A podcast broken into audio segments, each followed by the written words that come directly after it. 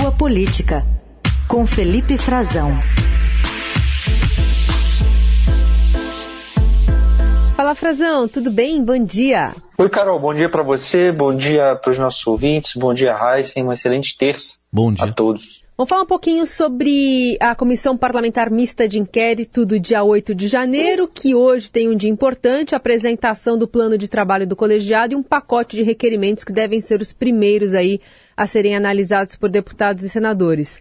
Quem que deve depor primeiro, hein? Essa é a grande questão, né, Carol? Porque rumo dessa CPI, CPI, CPMI, é uma comissão parlamentar de inquérito mista, ela vai tomar. O que eu estou observando, Carol, é um grande embate entre a oposição ao governo Lula e a situação para definir a pauta da CPI. Por quê? A comissão tem é, dois objetivos grandes: é, investigar os atos em si e, e, os autores e quem colaborou para eles. Vamos lembrar que essa CPI nasce depois, ela pelo menos ela nasce ou ela ganha corpo ou se torna inevitável, incontornável depois de vir a público aqueles vídeos de dentro do Palácio do Planalto que mostraram a conivência, uma certa é, tolerância, se não colaboração de integrantes do Gabinete de Segurança Institucional, da Segurança da Presidência da República,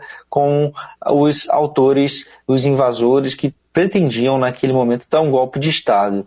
Então essa é a disputa. Vamos agora né, dentro da CPI, vamos olhar para quem é, já é investigado ou vamos é, buscar é, quem não quem está escapando às investigações? Vamos olhar para quem se omitiu, era do governo e tinha informações, ou seja, para o atual governo, porque já estávamos, é certo, oito dias de governo, 8 de janeiro, mas no atual governo, ou vamos olhar para os apoiadores de Jair Bolsonaro. Esse é o embate que vai se dar na CPI, começa hoje, a gente vai ver bastante esse embate, não é nada bom para o governo na situação política que se encontra agora, sobretudo com fragilidades eh, de sua articulação política, o presidente Lula já admitindo nos bastidores poder trocar ministros para ter mais apoio no Congresso, para que seu apoio que ele pretendia ter se concretize, é uma CPI de deputados e senadores, e isso influenciaria por exemplo, muito União Brasil, que é um, partido que tem os ministros que estão pela bola da vez, né? Os ministras, eh, a ministra do Turismo, Daniela Carneiro, Daniela do Vaguinho, como ela é conhecida, e o Juscelino Filho, que estão sendo alvo de investigações muito contestados, e o partido que não entrega o que o governo quer. Nesse sentido, só para dar um, um, um pouco de eh, panorama dos bastidores, há muita preocupação também eh, dos militares em relação ao que pode sobrar para eles, já que eles se veem eh, no alvo dessas investigações. A gente depois pode aprofundar um pouco eh, sobre esse assunto ao longo da semana e nas nossas próximas conversas, Carol e Raíssa. Muito bem, vamos acompanhar. É, também marcado agora para 22 de junho, daqui a 16 dias, o início do julgamento daquela ação que pode resultar na cassação dos direitos políticos do ex-presidente Bolsonaro. No meio desse caminho mudou até a composição do TSE, né, Frazão?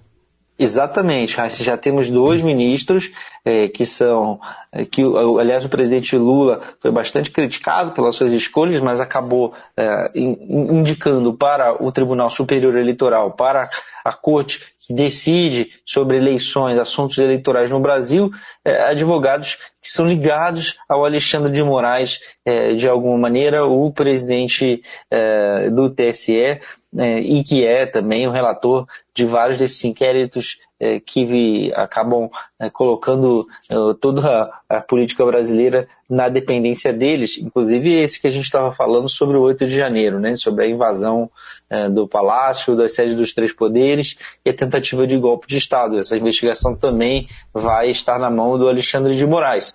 Uh, já está na mão, melhor dizendo. É, Carol, essa é uma outra investigação sobre atos anteriores é, ao que a gente está falando, ainda em junho do ano passado, se não me engano, junho, maio do ano passado, eu estava lá na, na nesta uh, live, se tornou uma live, mas era uma reunião presencial que Bolsonaro convocou é, todo o corpo diplomático brasileiro para fazer um ataque frontal às urnas eletrônicas, ao sistema eletrônico de votação, levantando suspeitas sem apresentar provas. E, eh, e o, o, Ministério Público Eleitoral já entendeu que ele abusou do poder político por usar também a presidência da República, a estrutura da presidência, servidores da presidência da República para preparar essa ação tentando já uma vacina para uma derrota eleitoral dele, que se desenhava, era já previsto e foi o que acabou ocorrendo. É, o Ministério Público Eleitoral pede e defende a cassação dos direitos políticos por até oito anos do ex-presidente da República, justamente por abuso de poder político. É, essa ação vai ser julgada, no, começa a ser julgada no dia 22 de junho e é o que pode tornar, de fato, Bolsonaro inelegível por causa da live para os embaixadores, live barra reunião com os embaixadores estrangeiros aqui no Brasil. Mais cedo um ouvinte mandou uma pergunta aqui capciosa, se esse dia 22 aí tem alguma coisa a ver com o número da urna. Viu? verdade, não tinha, não tinha me atentado, mas é, verdade, dá, uma, é, dá pra gente fazer Ilações. e brincadeiras é, sobre isso, né? É. Só para concluir aqui, falar rapidinho sobre os planos ambientais de Lula, né? Depois de vocês vê esvaziados seus ministérios por conta do, do Congresso? Os atos simbólicos ali serviram politicamente para ele? Pois é, foi uma tentativa de sair das cordas, né, Carol Heissen? A agenda ambiental, o governo não está bem. É, inclusive a própria ministra Marina Silva, que discursou longamente, só ela e o Lula discursaram ontem no Palácio do Planalto por um período tão longo.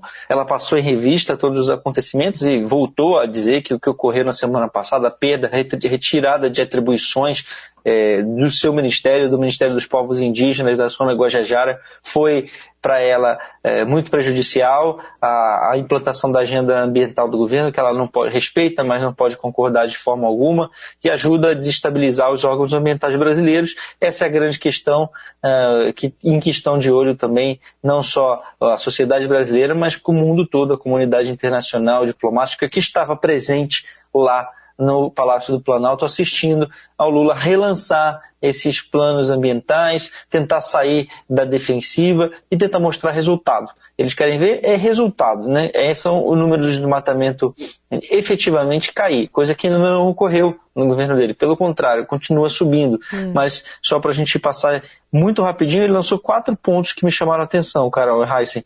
Plano de ação e combate ao desmatamento, que é recuperação de um plano antigo, né, reedição de um plano antigo da Marina Silva, do primeiro mandato do Lula ainda, plano Amazônia de Segurança e Soberania, que vai ser feito com os estados, em conjunto com os estados para combate aos crimes, é, ilegalidades diversas na, na, na, região da Amazônia Legal, pesca, extração de madeira, garimpo ilegal, caça ilegal também, e isso está associado a grupos criminosos, como a gente vê na terra indígena Yanomami, né, a tráfico de drogas, a tráfico de armas, exploração sexual de pessoas, de menores, e ele prometeu também criar um conselho de segurança climática, que é uma abordagem muito interessante, internacional, nova, que vem sendo dada à questão da segurança climática no âmbito eh, internacional, inclusive em discussões multilaterais, que os países têm visto a segurança, a, as mudanças climáticas, né, como uma ameaça à sua própria existência, à sua própria segurança